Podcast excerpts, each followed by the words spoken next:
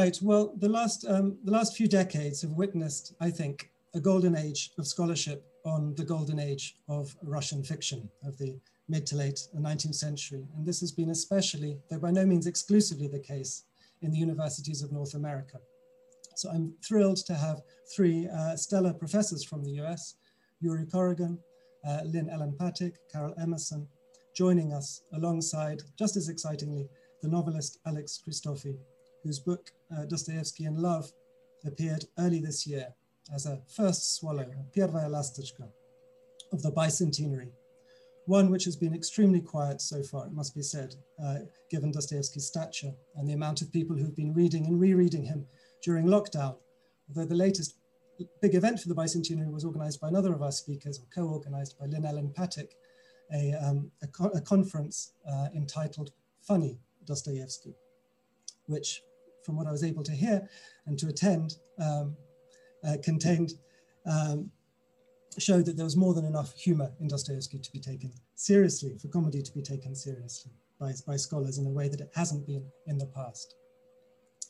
So for this evening's event, I've asked the speakers to speak freely uh, for 10 to 12 minutes or so, each about their own research, um, their own approach to Dostoevsky, so that we get a kind of snapshot of recent, uh, recent research on Dostoevsky about what they find most interesting. I strongly suspect there will be uh, strong links between these, uh, between these talks, but even if they are just fragile links, um, I'm certain that Caryl Emerson, a very distinguished discussant, um, will find them and develop them further. After which I'll invite the speakers to respond to Caryl's comments and, um, and then we'll open out to general discussion.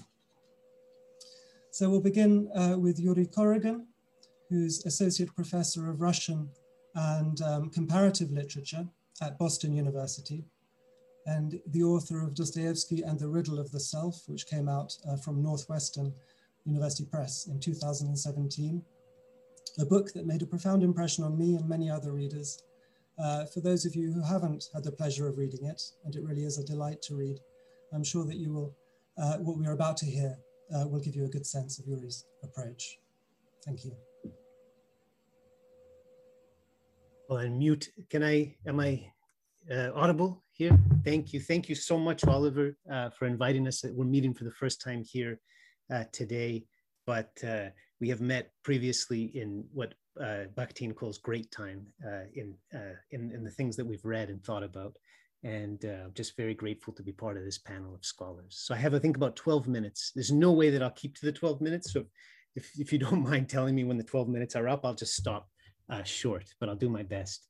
Um, and what I'll do is I'll, I'll, just try to give a background to uh, my book. I've been kind of working on Dostoevsky more in the last few years, but I'll just give a background to what um, I covered in my book uh, that came out a few years ago um, as a background to our discussion.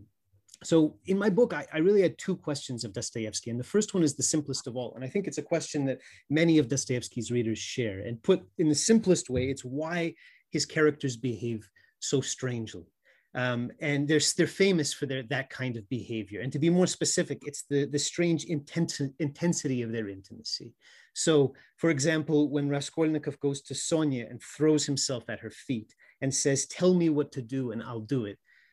You know, they just met a few days ago. It's not, this is, there's something a little bit uh, unusual about this kind of intimacy. Um, or at the end of The Idiot, when Myshkin lies down on top of Rogozhin, or one of them lies down on the other, I can't remember which, right next to a dead body in a dark room and starts weeping on the other person's face so that the tears are pouring onto the face of the other person, almost as if on his own face. And, you know, you, these people also didn't meet each other that long ago. They don't know each other that well. And you sometimes wonder when you're seeing these strange, you know, they're all over Dostoevsky. Sometimes one character will hear another character's heart beating from across the room. Um, you wonder whether there's something else going on, whether, as Dostoevsky's characters like to say, there's some kind of allegory uh, here. Um, so in general, I wanted to understand this phenomenon in Dostoevsky where boundaries between oneself and another are confused um, and, and constantly overstepped. Um, so, you know, Bakhtin, Berdyaev are among the great thinkers who have explained this by saying that these are novels of ideas. We're not supposed to take these characters as people in the implied sense, that they're carriers of ideas acting out within other time space conditions Um, Berdyaev says that they're all parts of one personality acting out together the landscape of a personality, and that's what the novel is. Um, but at the risk of revealing something about myself, these characters never really seemed that strange to me, or at least the company I've kept. The uh, you know, the, my assumption when reading Dostoevsky is that Dostoevsky was writing about real people as he understood them um, and was able to portray them. And specifically that he was interested in the ways of human intimacy and about the boundaries between one person and another. And that's at the center of his real of his philosophical project is the idea of what is an individual personality, where does it end? And he was both very much for the idea of the individual and against the idea of the individual in interesting ways. Um, so the other question, this kind of leads to my second question, is what kind of psychologist is Dostoevsky? He's in that space between the beginning of psychoanalysis and the whole romantic tradition of, you know, is he a romantic? Is he a mystic? Uh, uh, Nietzsche and Freud are among those who saw him as a major psychologist, a major influence. Um, but there's no real concerted study of his uh, unconscious and what he means by the soul. Um, and I felt that there was a theory there of the unconscious in, the Dostoevsky, in Dostoevsky that's different from, from many of these other traditions. Um, so I guess that's that's my second question: is what does the Dostoevskian psyche look like? What kind of depth depth psychology are we looking at with Dostoevsky? So those are the two questions: the unusual intimacy of Dostoevsky's characters, and how does this help us explain Dostoevsky's uh, uh, depth psychology? So my method was to start with early Dostoevsky because there's a little bit of a, a disjointedness in Dostoevsky's studies that Dostoevsky was writing and publishing from his early 20s, um, but we only really pay attention to him from about the age of 43 onwards when he writes Notes from Underground. And because, as most of us know, there's this moment in, in his life where you know he goes off to Siberia, he's in prison in exile, he becomes a Christian, and after that he comes back and and fights this kind of ideological battle uh, through his novels, you know, against the atheists, the materialists. Uh, you know, the, he becomes a critic of modernity. And um, so my question was, what if there's a continuous story in Dostoevsky, starting from the very early works about his view of the psyche, something that would kind of let us allow, allow us to read the later novels in a deeper and more holistic way.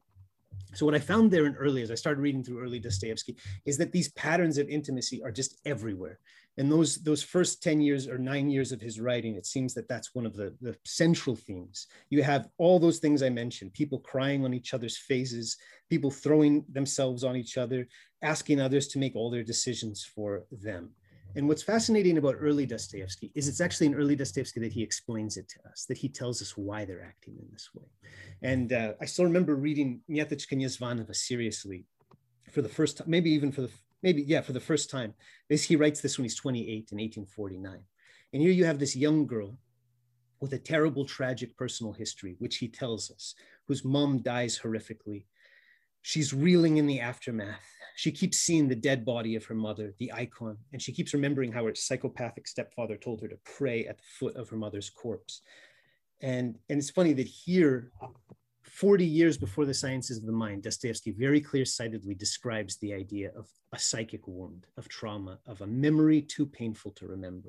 So he says, I'm, I'm, quoting from my translation here, but such a strange thing happened. It was as if I'd forgotten, this is Nyetochka saying, it was as if I'd forgotten the ending of what had happened to me with my parents and the whole terrible story. When I came up in my memories to that moment, when I was praying next to my dead mother, then suddenly frost ran across my body. I would shiver, cry out lightly, and then it would become so difficult to breathe that my whole breast would ache and my heart would thump so powerfully that I would run out of the corner in fright. So what you have here, decades before the theorization of trauma in Europe, you have this clear-eyed description of a wound in memory, an inability to remember.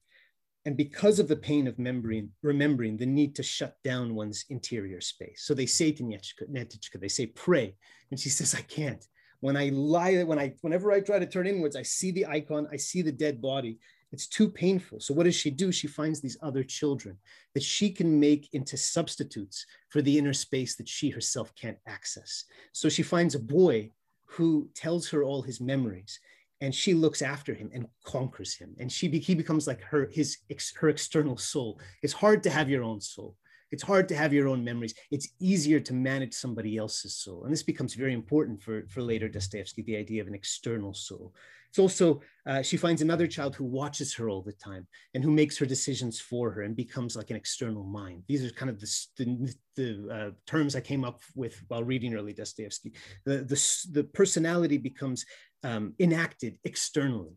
Uh, you have one character. This is how Dostoevsky conceived of his novels. You have one character who has no soul or no functional soul. It's too wounded. She turns the world around herself into a shadow architecture of her own personality.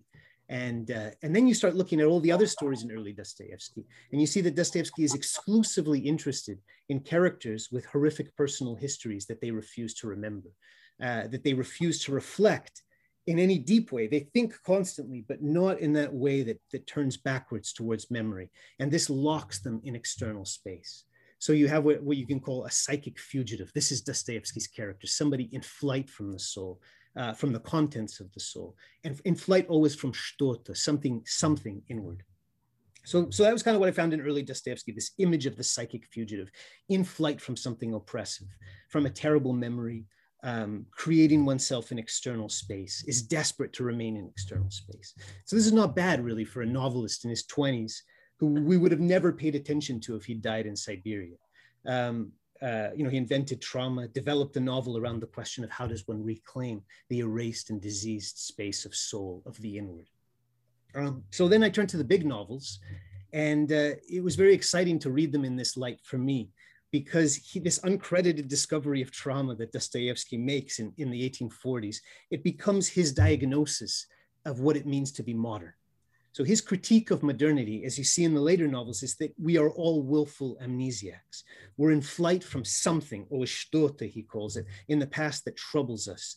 It's the pain of remembering, but it's more than that. And you, you, know, you go straight to the underground man from Nyetochka Nyezvanova, and he says, I cursed the past, I scattered it to dust but he remains oppressed by the shtota. He says, something, shtota, it would not die within me in the depth of my heart and conscience. It did not want to die and expressed itself in a burning anguish. Something kept rising up, rising up in my soul continually with pain. And he calls it a living pain in my heart, in my memory, in my soul and how do you make it stop? And he tells us i've been see i've been stopping these elements from rising up my whole life and i came up with two really good ways. And one is furious intellectual activity reading dreaming that kind of stuff. And the other is uh, prostitutes is glomming myself onto others in perverse ways. So these kind of overreaching moments of intimacy. And it's interesting that the intimacy is always with strangers because intimacy with somebody that you go a long way back with could stir those deeper waters. You want to stay in the shallows by all means um, and here's the big difference between early Dostoevsky and late Dostoevsky. And this is where it gets interesting from Dostoevsky as a philosophical religious thinker. That, that as moderns, we medicate our anxiety. We try to stop it from rising up onto the shores of consciousness. But what we're actually at medicating for Dostoevsky is not just anxiety, not just memory, but the deeper memories of the civilization as a whole that we carry within us, things that don't want to die, and beyond that, something even deeper than that, is what he sees as the presence of the of God within us. So his depth psychology is in fact kind of a depth theology. If, if St. Augustine says, Where would I find God? I have to go back through my memories to find God. Well, what if my memories are things I don't want to even address? What if there's a miasmal swamp somewhere within me as a modern and I can't pass through it? Then I'll be stuck forever in external space. And what Dostoevsky is doing in his novels then is he's thinking about what are the ways, what are the strategies that I can keep myself in the shallows? Um, and that's what modern ideology is for Dostoevsky, whether it's nihilism, atheism, positivism. What all these thinkers who are his ideological enemies agree on is that there is no soul. There is no deeper subliminal foundation for the personality outside of consciousness. Erase the past, burn the past, it doesn't matter, scatter it to dust. These are all rationalizations of the flight from something inwards. Um, but the past obviously doesn't go away. And all of Dostoevsky's novels, it suddenly struck me reading them in this light, are all about the past coming to get you. That the, the kind of uh, nervous energy that he gets in his characters is all from this kind of this battling, this theomachy, battling God, battling the depths. So this is the nervous energy. The, the underground man is visited visits his school friends by accident and sends him into a hysterical tailspin. Raskolnikov finds out that his family is coming to visit him. Myshkin comes home to Russia from Europe, Stavrogin comes to his hometown. The brothers Karamazov come back to the scene of their own troubled childhood. So in each case, that's how Dostoevsky, that's, that's the kind of story that he's interested in. Somebody turns backward, it starts to rise, something starts to rise, and then they have to fight it. And do I still have two minutes maybe just to finish this thought? So if you take Raskolnikov, for example, why does he murder the old lady? So there's the, there's the, um, there's the ideological way. And you know, before I read early Dostoevsky, I, I, would teach it that way. I still do in a sense, but he's trying to be a Superman, a Napoleon. It's a philosophical test. And in some ways it's true, but it's also a confabulation. And he keeps saying that he himself doesn't believe that story, that there were other reasons. And if you have early Dostoevsky in mind when you're reading Crime and Punishment, you see it from the very first page. He's oppressed by something. It's rising up. He wants to stop it. And at first you think, well, that's the idea of the murder, but it's actually the idea of the murder that he's forcing himself to think about all the time as a kind of decoy. Um, and so then all of a sudden he reads his mom's letter. It really starts howling. The dreams start coming, and he's got to make it stop. And, and you know, the, the image of, of Raskolnikov's personality is him up at his room. The door is not closed fully there's a that's in his dream. And down below in the farthest depths there's the landlady the proprietary the proprietor of the edifice. The soul is howling out. This is his dream. And somebody's beating her and he wants it to stop. He's terrified. He wants to close the door. But that's the problem with consciousness. You can't quite close the door from those lower depths. And all transcendence there's no way up. You're in a small room. All transcendence would mean going through that swamp into the depths um, and so the crime punishment is about the strategies to quell the depths, right? You find an external mind, cleave to someone else, make the part of you that you want to excise into something external, try to kill that or abuse it, whether it's Sonia or the, the pawnbroker. Uh, circumscriptive ideology is a very good way to erase the depths. Fill your head with ready made ideas. You won't have to think. You can replace your personality with artificial thoughts. Drugs, alcohol are good. That's Marmeladov uh, uh, you know, game and, and then ultimately, the best way to medicate uh, the rising of the insurgent God within your soul is an act of extreme violence. And you notice with Raskolnikov that he's relieved after the murder, that he says, you know, now I have something else to think about. I, now all that stuff that I used to think about, that's all in another planet. And towards the end of the novel, and I think this is why I should probably stop, right? Am I, I'm sure I've gone through 12 minutes. I'll just make one final point and then we'll come back to this in the discussion. But um, I think why Dostoevsky's ideological readers, whether it's Camus or Sartre or Bakhtin or Joseph Frank, that they don't like the epilogue, and I think it's because they don't understand it. it at least as far as I can tell, the it's they think well, you know, one thinks well, he tried to go beyond good and evil. Then he retreated back into the Christian fold because he couldn't bear it. Dostoevsky's looking for consolations in Christianity. But that's not the story. The actual story of crime and punishment is that here you have a person who's been trying to defend himself against the howling within him for 400 pages. He did everything to medicate it. And it even says, you know, he was oppressed by something. It wasn't getting caught. It, he wanted Porfiry. He wanted something to distract him from that deeper thing. And at the end, all of a sudden, he's he's tired of resisting. It takes over him, and you see that first that first instance in Dostoevsky where somebody actually comes face to face with those elements that are rising up.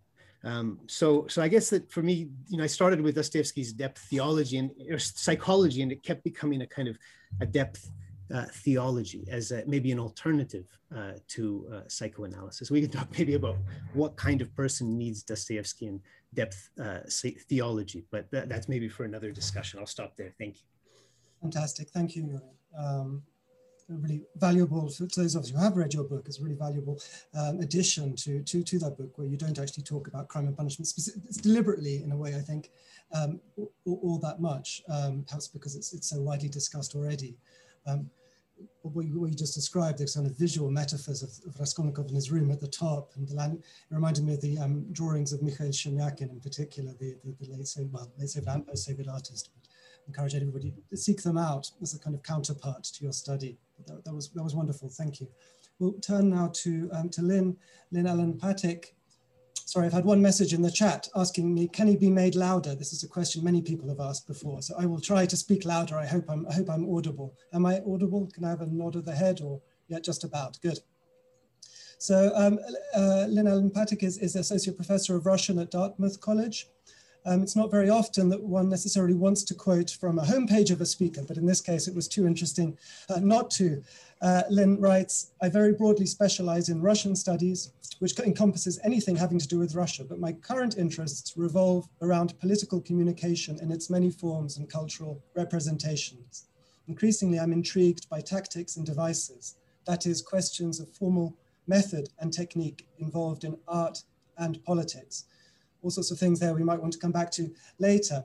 But, uh, Lynn's most recent publication on Dostoevsky is entitled uh, The Dark Side of Dialogue, Dostoevskian Provocation, and The Provocateurs Karamazov, which was published in a bicentenary special issue on Dostoevsky uh, this year in the Slavonic and Eastern European Review in London, um, edited by Bilal Sadiki and uh, Sarah Young. So uh, yeah, without further ado, over to you, Lynn. Thank you.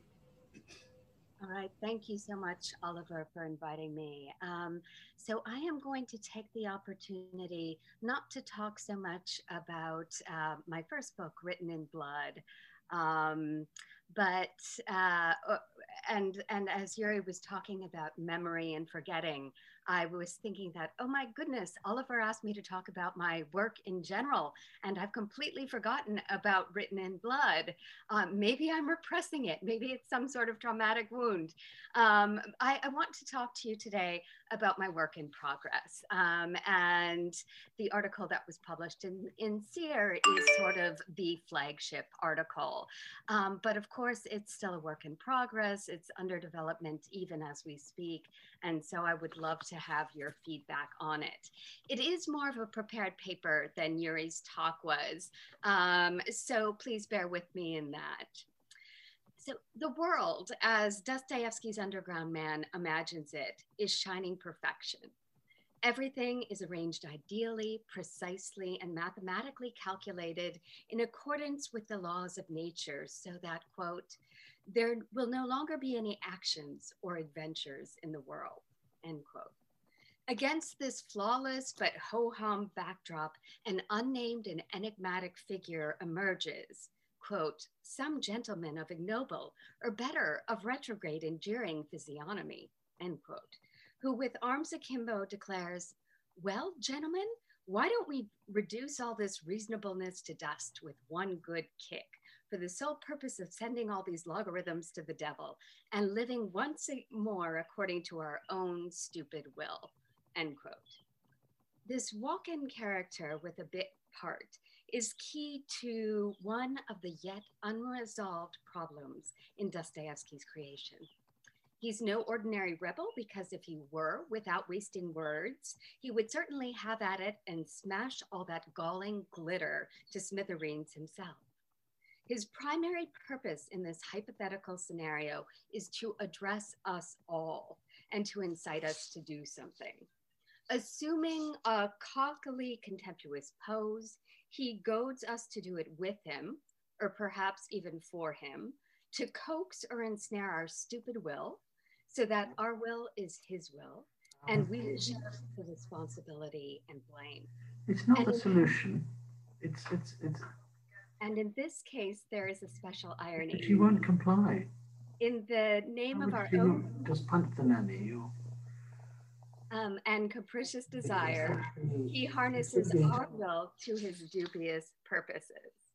Now, this walk-on character is purest distillation. Should should I stop? I think we're having some audio interference. I just, I just muted the person. It's okay. okay yeah. okay. I didn't know if that was a provocateur or, but I'll go on. Um, this walk-on character is the purest distillation of provocation in Dostoevsky's fiction, the uh, incarnation of his idea.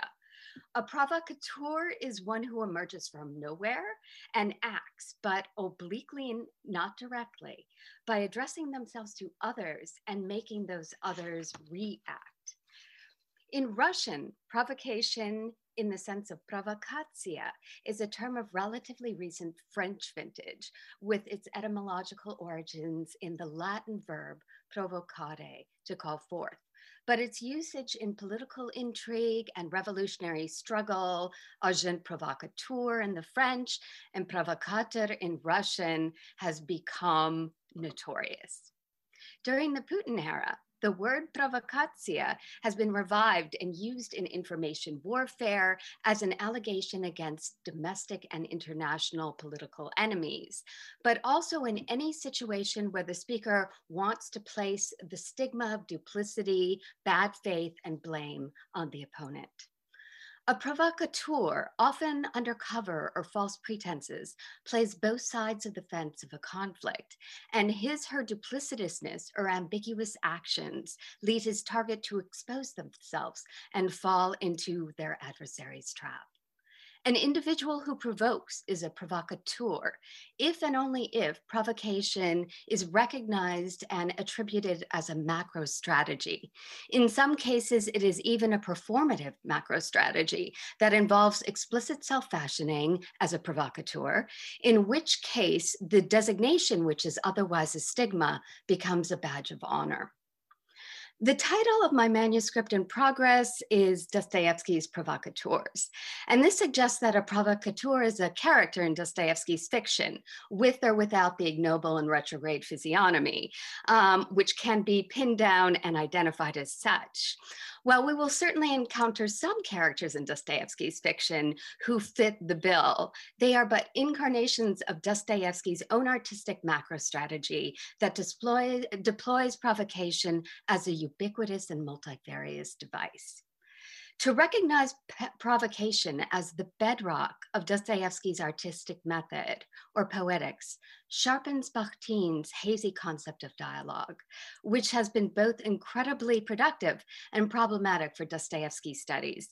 And it recuperates Bakhtin's own understanding of the centrality of provocation to Dostoevsky in dialogue and his artistic creation more generally. The number of occurrences of the word provoking, provoke, pro provocation, and provocative in problems of Dostoevsky's poetics clearly signals Bakhtin's awareness of its importance, although um, he takes its functioning as self-evident and leaves it unexamined and undefined. For Bakhtin, quote, the entire artistic construction of the Dostoevsky novel performs provoking functions, end quote. And yet, Bakhtin refrains from promoting provocation to the place that it deserves in his theory of dialogue. Partly, I think, and perhaps uh, Caryl would agree, because Bakhtin's own conflict of, uh, because of uh, Bakhtin's own conflict aversion. Conflict is aversive because it is emotionally stressful and often entails harm to the parties involved or to their interests. Indeed, the most ethically objectionable um, dimension or aspect of provocation, and there are many, is its violation and harm of others. Um, and this is diametrically opposed to the Bakhtinian idea of maximally empathetic and responsive dialogue. But without a thorough grounding in provocation in Dostoevsky's art, we simply lack a concept with the analytical purchase to make sense of conflict in Dostoevsky, how it functions, and what is at stake. Now, I'll cut to the chase and make the grand statement about what the stakes of conflict are in the Dostoevsky novel their truth and power. Provocation is a means to achieve both. In his brilliant essay, The Short Breath of Provocation, the German sociologist of power, Rainer Paris, uh, provides a definition and a model of what I call adversarial provocation. Paris approaches all provocation as ad adversarial, whereas I do not. Provocation is bigger than that. It is the primum mobile or the big bang, the blast of pure communicative energy, which gets things going by hooking the other into the communicative situation.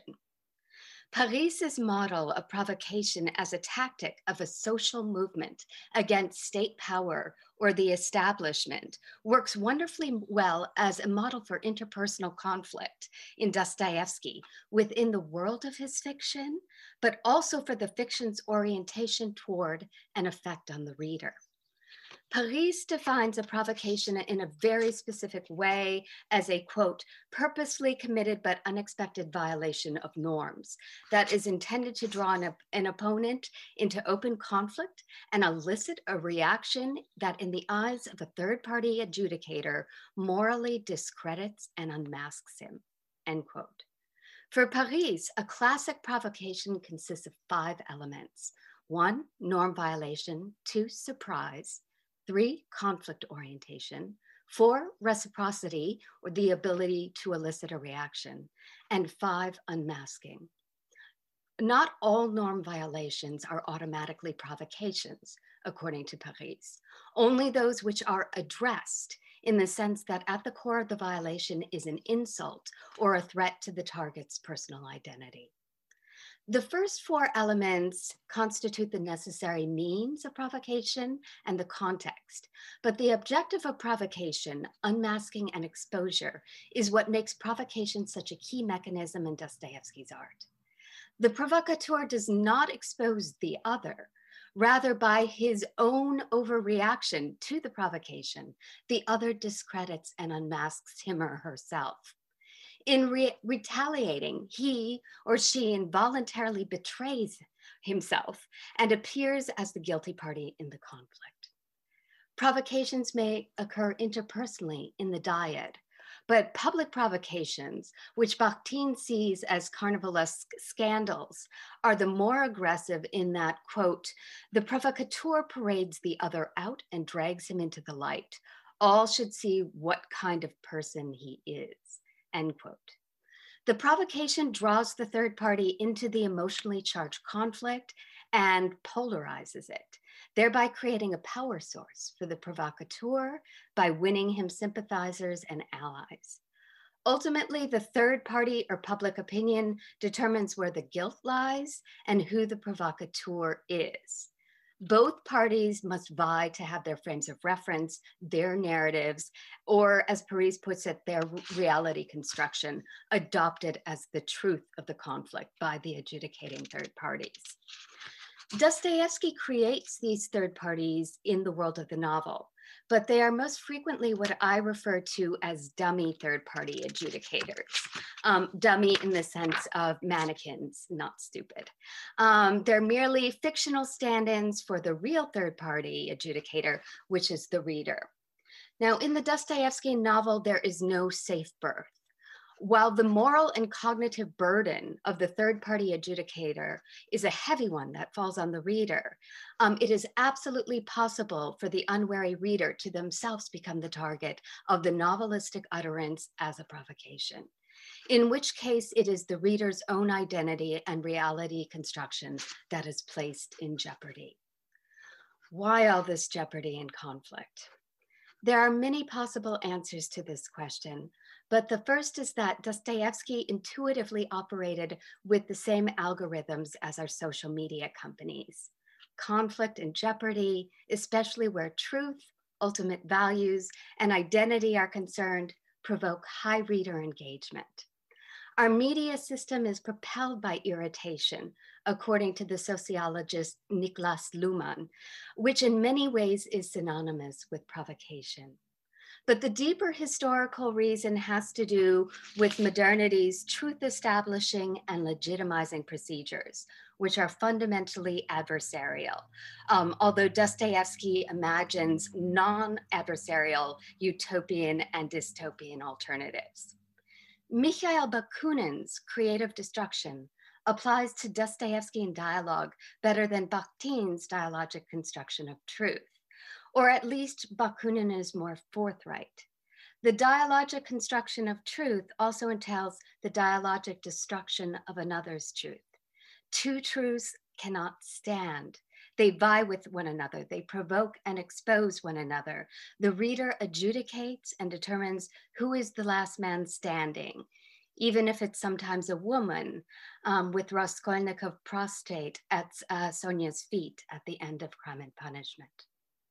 But of course, Dostoevsky, with his mastery of provocative devices, has orchestrated all of this. And so we might conclude that the Dostoevskian novel as a provocative utterance, despite the hero's seeming autonomy to answer or to react to his author, is a rigged contest. The model of authorship that may best accord with Dostoevsky's provocative practice seems to have more in common with that of the Ur provocateur, the devil, who in The Brothers Karamazov resignedly explains to Ivan that, quote, by some pretemporal assignment, quote, he serves grudgingly for the sake of events and does the unreasonable on order, end quote. It would be remiss of me to conclude on this diabolical note, though, without observing that the most sensationally successful provocation in perhaps all of Dostoevsky's art is Christ's provocation of the Grand Inquisitor, which is why I refer to provocation as the Faustian function, part of that a force that always wills the evil and always produces the good. Thank you for your attention. Wonderful. Thank you very much, Lynn. And uh, apologies for the interference earlier on, earlier on in your talk, but um, everything seems to be in, in order now. So we'll, we'll um, plenty there for us to come back to, especially with, with Caryl, of course, a Bakhtin scholar who will, I'm sure, have much to say on this issue of, of, um, of, the, of the actual true nature of dialogue in Dostoevsky, which you've so interestingly addressed. Um, we'll come to our third, our third speaker, so Alex and Christofi now who um, recently became, um, uh, fairly recently became director of nonfiction at Transworld Publishers, so an editor and a publisher as well as a novelist. His first novel, uh, Glass, was published in, in 2015. The hero is called Gunter Glass, uh, an aspiring window cleaner. And it, the novel won the Betty Trask Prize in, in 2016. This was followed up by the novel Let Us Be True, uh, a title that resonates in the context of Lynn's talk just now, um, Let Us Be True. And then this year, Dostoevsky in Love, um, published by Bloomsbury and described by Douglas Smith, the Russianist uh, who recently um, wrote a biography of Rasputin, as a daring and mesmerizing twist on the art of biography. And once again, this, our speaker's homepage is just too good to omit. Uh, there, um, Alex describes himself as a writer and editor living in London who once accidentally sparked international outrage when I confessed to being a book murderer. Well, Dostoevsky, of course, knew all about bookish murderers. Um, Alex, over to you. Thank you very much. I'm very, very grateful to be invited, and uh, it's a great pleasure to be uh, here alongside such uh, distinguished scholars. So, um, if it's all right, I'm going to, to use my time today to explain uh, how I set myself an unreasonable challenge, um, perhaps inevitably failed, but I discovered something interesting in the attempt. So um, the challenge was to reconstruct Dostoevsky's unwritten memoirs, and I'll try to explain why I thought that might have been a good idea. Uh, but starting out this way, I quite quickly abandoned the traditional biographer's role. So as I strove to bring coherence to the project, I realized that there was something fruitful in the dialogue between Dostoevsky and myself as arch narrator. By the time I finished, I quite clearly hadn't reconstructed Dostoevsky's memoirs. Um, instead, I now wonder whether my book might better be described as a Dostoevskian biography. Um, but reading Dostoevsky's letters and notebooks, it, it's clear that he, he did mean to write his memoirs. He'd sporadically reflected on his past in, in the years, years up from, from Siberia. Siberia. But the idea, the idea of his life, life been discussed, discussed with a bike. Alex, you're somehow breaking up for some reason. I'm not quite sure whether you've changed some setting or. Uh, right, I'm going to try again now. How, how's this? um, and so far, yeah. Great. So the so Pyotr Bykov asked him if he'd write his biography.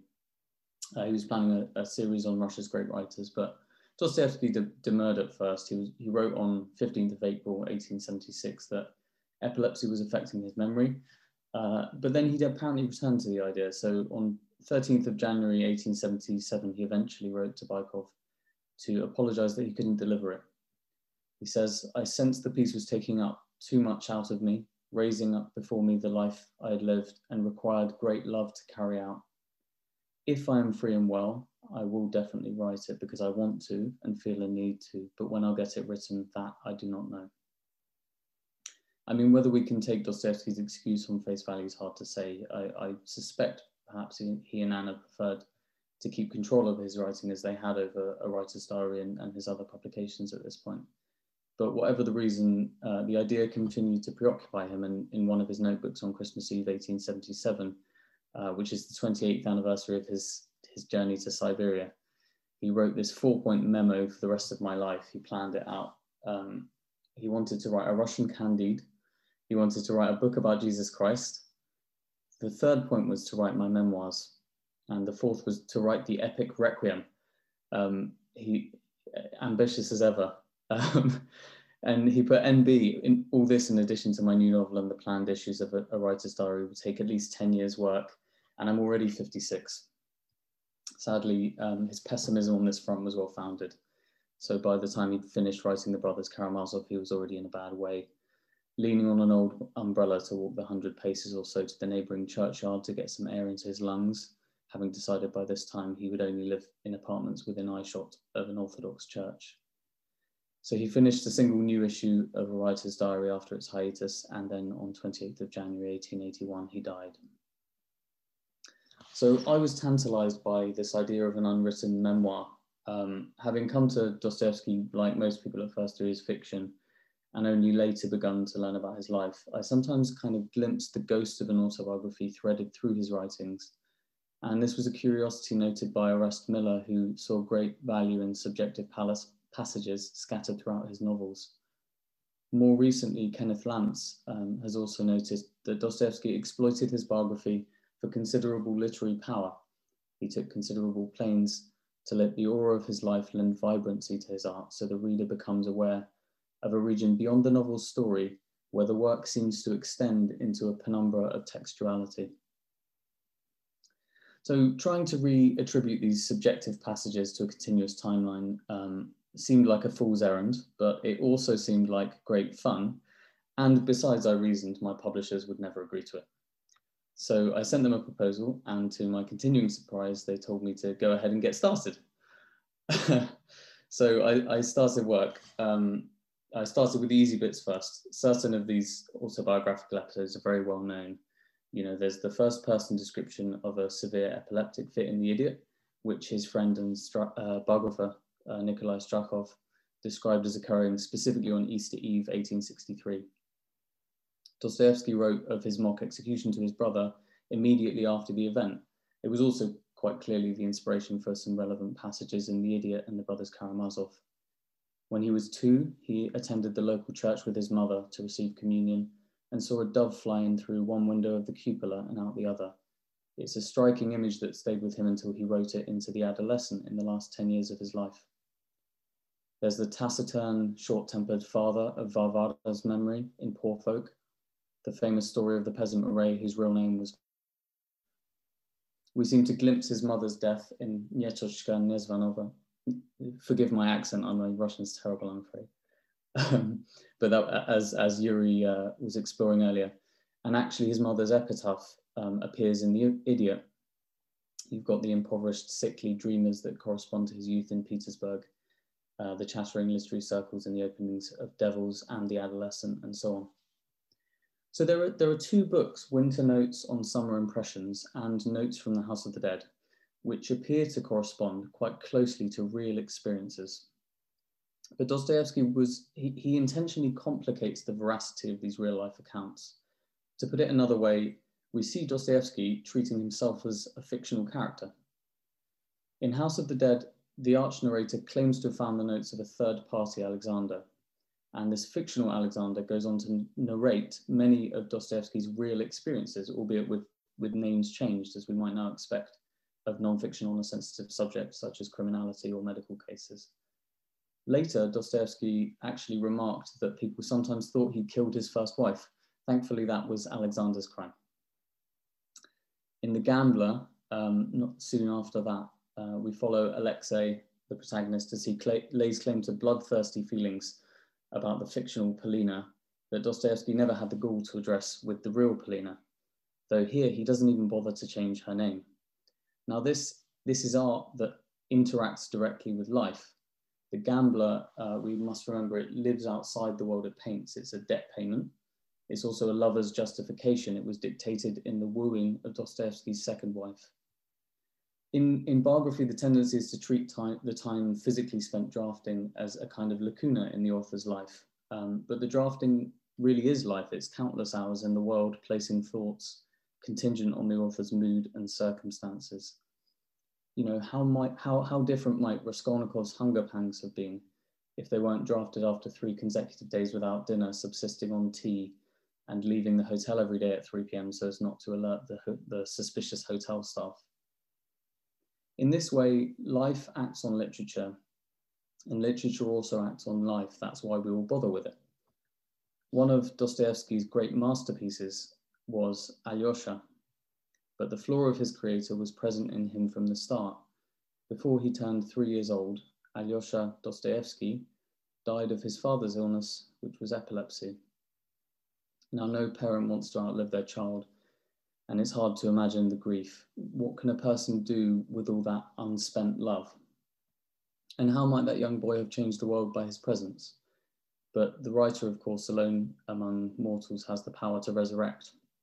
Dostoevsky visits his childhood haunts, and on his return, he writes Alyosha. We don't really know the narrator of the Brothers Karamazov, we know almost nothing about him. One of the only things we know is that this young man, Alyosha Fyodorovich, is his hero. Our first instinct is to separate life and fiction. Um, we, you know, we tend to compartmentalize them as real and unreal. But in the most literal sense, fiction comprises a succession of thoughts that the author's really had and which he or she has chosen to own or disown and to arrange in a manner that pleases. So it's an, an intentional arrangement of thoughts, you might say. When we tell our, our life story, we are mostly telling the truth, but we don't escape this patterning and this arrangement. We forget or brush past the inconvenient. What we find significant, we remember we think in motifs. And the self, uh, I believe, is the shorthand name we give to the most coherent version of our story.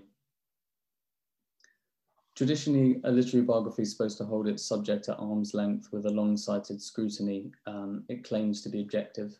It aims to say the definitive word.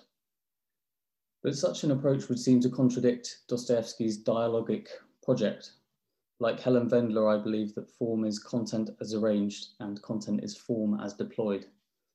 I decided to, uh, to honor Dostoevsky's own experience with narrative voice and tragicomedy, polyphony.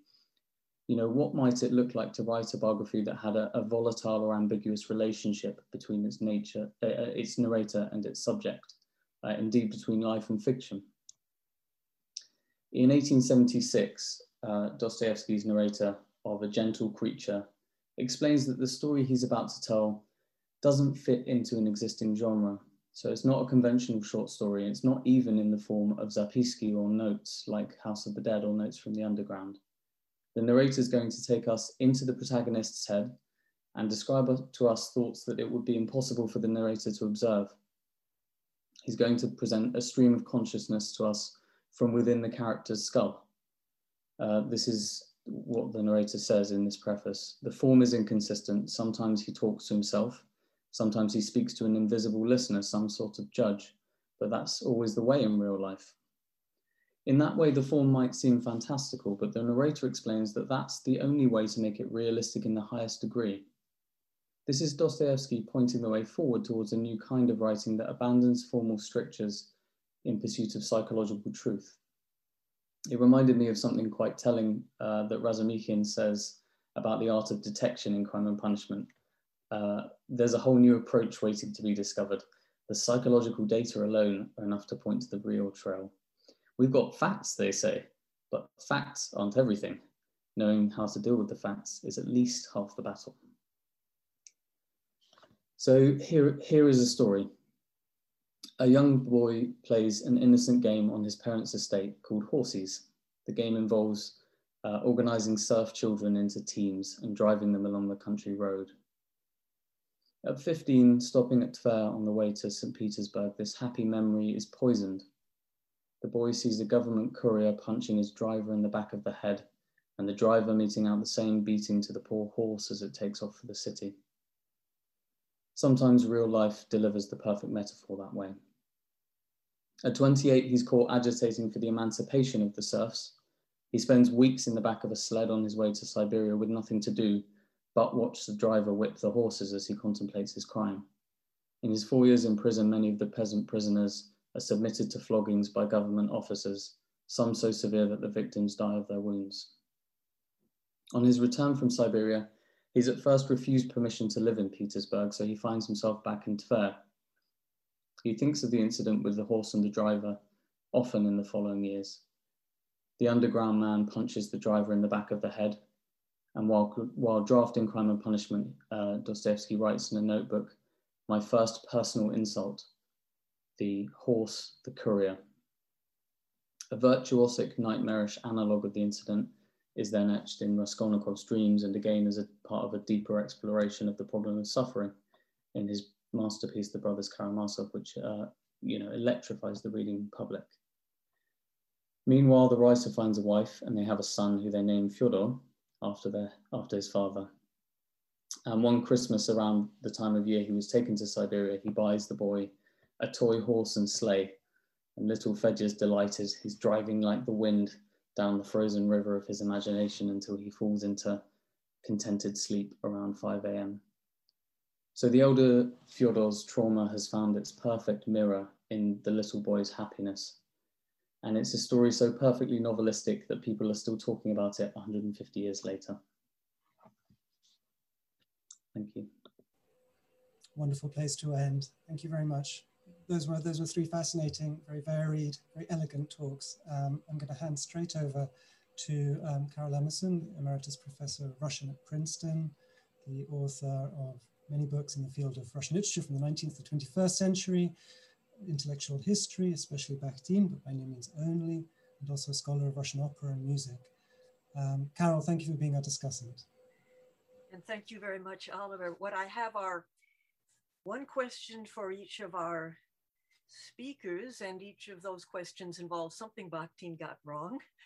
First, Lynn on provocation, then Yuri on the unmanageable, outsourced, wounded self, and then finally, Alex on a reconstructed, unwritten memoir. So to begin with, Lynn, the type of provocation that she attends to is provocation as a tool of the weak, the dispossessed, the dispersed, a speaker that traps the opponent.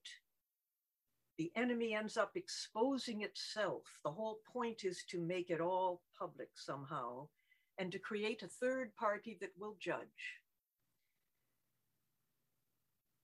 It turns out that the third parties inside the novels are sort of dummies, she says. It's really us on the outside, the reader. The dupe is us. And we are constantly being irritated and provoked. And this leads her to a conclusion that actually corresponds to something Yuri also said this morning, this evening, that it feels somehow natural to the media saturated modern person to be constantly provoked, constantly irritated, that we are all terrorized in this strange sort of post 9 11 way, that something's going to threaten us from without if we don't protect ourselves from that without, then we will ourselves disintegrate and flee. Now, both Lynn and Yuri have a problem with the particular type of outsideness that Bakhtin represents.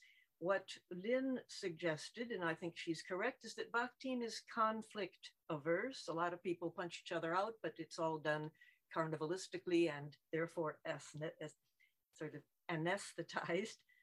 And she claims that Bakunin's destructive sort of truth seeking fits a Dostoevskian novel better than Bakhtin's dialogic construction of truth. And that is because, according to Lynn, true truths cannot stand.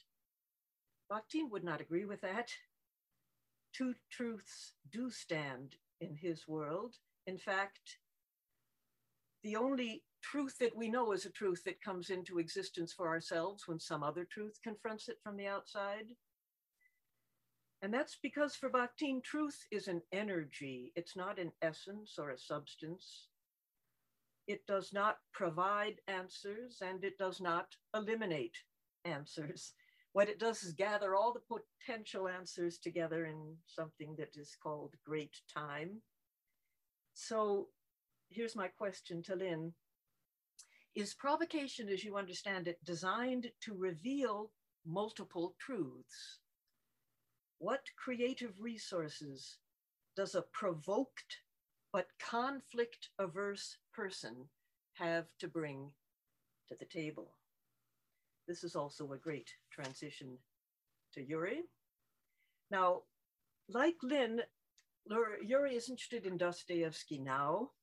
And if Patyk's thesis is we can read Dostoevsky profitably by understanding how we're all terrorized, provoked, agitated, irritated, and social media helps us to do that. We can all be indiscriminately intimate with everybody else on these platforms.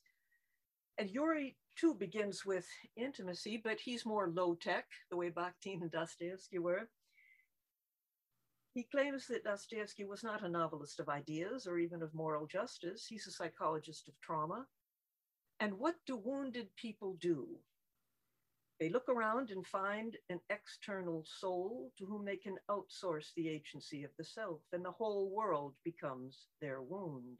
They'll do anything but confront this wounded part of themselves, these psychic fugitives. They're desperate for diversions. So, how to sedate the depths, how to continue to keep myself in the shallows, how to somehow silence the God that's howling within us. My question to Yuri you said that there's never been a study of Dostoevsky's theory of the unconscious or theory of the self, however much Freud and Nietzsche learned from it. So, what would such a study look like? And now, my question to Alex. In his back matter acknowledgments, he says, I'm a storyteller, not a specialist. And one of the ways the story gets told is to backstitch fiction into the life in italics. It's quite a marvelous technique. I think it's true that you have to talk to yourself somewhat if you are going to create a second consciousness out of your primary authorial consciousness. But according to Bakhtin, that's not possible. You can't get an image on yourself if you look at yourself and talk to yourself. He would say all of our images come from outside. So, my big question for you, Alex, in terms of Dostoevsky and love, and all that unspent love that he wasn't able to dedicate to himself and to his family, what's he in love with? The possibility of fame, that was the early scenarios with Nekrasov.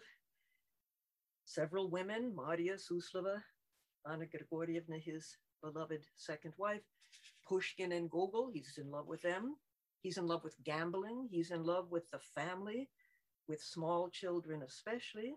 And what you suggested at the very end of your comments just now, he's in some strange way in love with life itself. So, what was that life? Was it what Paul Fung has recently called the epileptic mode of being? That is, always a headache, always irritated, always being provoked, always having seizures, and loving life lived on the brink. Terrific. Thank you. Thank you, Caryl. Um, I think I'll give you the chance to take the questions in, in the order in which they were posed to, to, to, give, to give you all the same amount of time to think about your answers. So over to you, Lynn, please. Um, so, Caryl, um, the question that you've asked, uh, what you are responding to is sort of the most recent sentence I have written um, about the two, uh, the last man standing. And therefore, it's a very tentative sentence. Um, but I, I think that it is true that if it's too extreme to say that another's truth is destroyed, right? Um, it is not true, it is not too extreme to say that another's truth is diminished um, in, in, in, the process of um, this uh, self-exposure, right? That, that we see it's the fallibility of this truth. And I, I, I'm thinking of the question I always ask my students is the question I always ask them is, who is right? How do we know who is right? Who does Dostoevsky think is right? You know, and I know that in history, some famous readers of Dostoevsky have gotten it wrong and thought that he was advocating the Grand Inquisitor's position. But mo- most of the students get it right. Um, and so I think that um, although, yes, um, using the destruction, I, I think I'm trying to really here emphasize the agonistic nature of this conflict and that many uh, much of the time the intentional state the intention of the provocateur is precisely to destroy the other's truth and the other's um, identity um, and to replace it with their own right with their own construction. So I, I do think that what that is what we see going on. But then how the reader comes in and evaluates that and whether we hear this multiplicity still yes but i think it's um, the quiet then it becomes like a second voice a, a voice that's there and we remember it you know? Um, but it has been demoted certainly um, in its exposure. So i guess that's the provisional answer i'll give you and i will go back to the desk to work on that more. So uh, and like uh, with Lynn, your question is exactly what I'm thinking about at the moment. Is this question about Dostoevsky as a psychologist and what does his psyche look like? And uh, just before I say that, I do think Dostoevsky is a novelist of ideas, but just ideas as symptomatology in the sense mm-hmm. that you know that, the, that it is very much about ideas, but that what kinds of ideas are we afflicted with uh, is the kind of it, it comes from the ground uh, just underneath uh, consciousness. And and what's interesting about Dostoevsky, like I think Dostoevsky is so important. You know, Dostoevsky at 200, he's more important than ever. I think in the post psychoanalytic age, if we are in a post psychoanalytic age, we don't really have any models for understanding the depths anymore. I see the kids in my, you know, not the kids, the adults in my undergraduate classes, and for them it's just darkness you know there's like i have anxiety anxiety howling out from some dark hallway i don't know what to do with it but I think the, my only option is really to medicate it into oblivion. Um, and I think that this was, you know, Dostoevsky thought about this a lot, and especially in terms of modern psychology, because his pre-moderns, you know, he always wrote in his diary of a, of a writer about how, you know, Tatiana Larina is grounded. She has memories. She's in touch with those sources. Yevgenia is not. Uh, you know, that's what, and so the modern, it's really the modern that that struggles, you know, and, and Jung said the modern doesn't, the pre-modern doesn't need psychoanalysis. It's the modern, it's the one with the miasmal swamp in the soul. So I think that Dostoevsky, actually, if we look at him from this perspective, he gives us a kind of gradually developing theory of the unconscious over the course of his novels. You know, if you start with, uh, you know, I mentioned Raskolnikov up in his room and there's the howling from the staircase. That's like most students of mine you know and I'm, I'm, i have a bit of anxiety myself i can relate right? There's a howling from within you want to close the door you want it to stop. Svidrigailov also in a closet at the end of the novel in his pre-suicidal state leaves the room unlike raskolnikov goes out into the darkness. There's a figure alive in the darkness. He wants to send it back to sleep but it won't go back to sleep. It's laughing at him. He goes and kills himself that thing rising out from the dark, it's you can't face it. Not if you're Svidrigailov, if you don't have the tools. If you go into the idiot, he's going now into the dark building. That is the, not just this kind of dark interiority. That's Myshkin at the end of the novel. This is the collective interiority of the whole civilization. There's a dead Christ in there somewhere. This is, Rasko, this is Rogozhin's house, and it's pure darkness. All the windows are closed, and he goes in there and he sees a dead body. That's what we have within us as moderns. There's a dead body rotting in the depths of us, and that's maybe the memory of the Christ, you know, the dead, our murder of Christ, whatever it is, it's haunting there, and we want to cut it off and the whole point, you know, as Alyosha says to, to Ivan, he says that the religious life means to resurrect your dead who have perhaps never died. So that's, I think, Dostoevsky's depth theology. There's a there's a corpse in there. We want to escape it to enter into the external world, stay forever in this kind of shallow uh, place where we just, you know, parasitize off others. But the work is to go in and bring it to life and that's what we do in the humanity i think it's a case for the humanities that's what we're doing there's this there's these memories that are constantly under you know and there's people saying we shouldn't have these we shouldn't keep these memories alive they're wrong they're they're you know they're all kinds of uh, in all these kinds of ways we should forget them there's something in there that for Dostoevsky needs to be brought back to life. And if you see with Alyosha finally, when he goes past the, the, the, the body and he goes through the scraps of thought in his dream into the depths, what's interesting is that unlike Myshkin, whose psyche is just a dark room with a, bu- a fly buzzing around, he's a modern, like most of us. Alyosha's been raised on these images of the New Testament, and that's the landscape of his psyche. So for Dostoevsky, it's about cultivating culture, religious culture, so that your landscape, that your psyche could have a landscape which would make it possible for you to make that journey back into the depths. Otherwise, who wants to walk into a dark room with dead bodies in it? Nobody. Nobody's going to do that work. And that's why I think for Dostoevsky, the, the, that religious culture and the preservation of that culture was so crucial. Otherwise, we'll all be condemned to this kind of shallow external space forever. Um, anyway, but this, you know, that's just kind of a preliminary answer. Um, so uh, to, to come to the question of uh, what's Dostoevsky in, in love with, uh, in, in love with, yes, very many things. And I think uh, in love with the, with the world at large, uh, sometimes despite himself. I think, I think you're absolutely right. Quite early on, he, he really wants to be at the heart of literature. And I think there is a, there in his youth, there's a kind of element of vanity to that.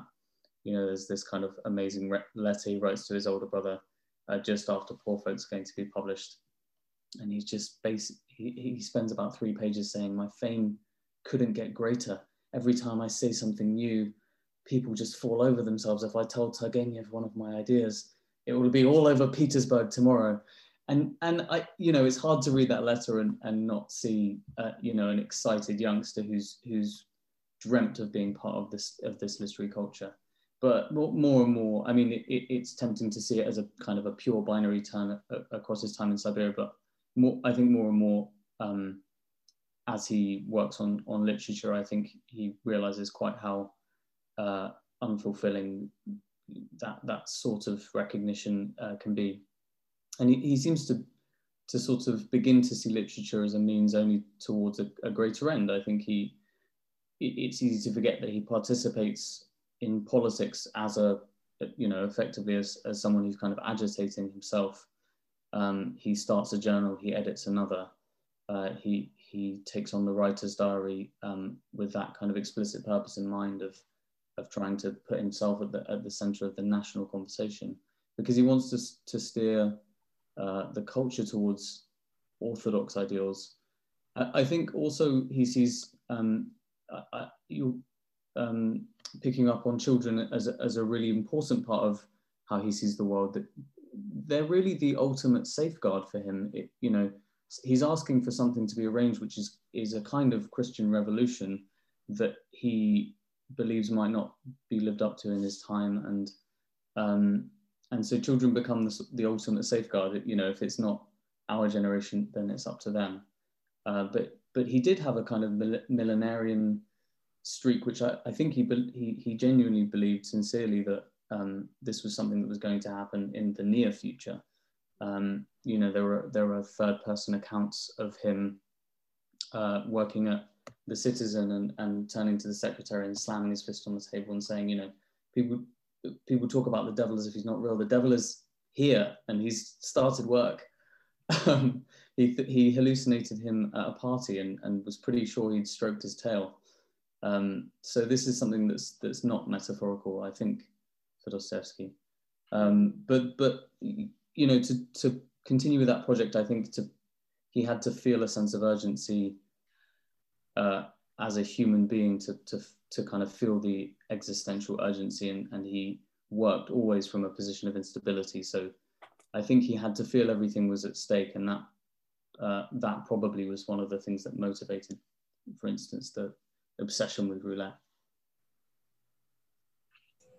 Thank you, thank you all. Um, suppose one thing Dostoevsky, one person Dostoevsky certainly was in love with is Christ, which perhaps is where Caryl was headed with the question. I'm not quite sure, but it, it makes me think, Yuri, if your if your account is correct, where where does that leave readers? The many readers who turn to Dostoevsky who, who, who may not be Christian, um, and where, what kind of support they, they nevertheless find through his through his fiction, um, and of course the provocative aspect of, of, of, Christ's message would, would also speak to Lynn's topic, but um, I don't want to put, put my own questions forward for, for answer because we've only, we're running out a bit of time for about 15 minutes and I'd very much like to take questions from, um, from our audience. Um, if you could use the hand function, please, so that I can uh, see you. That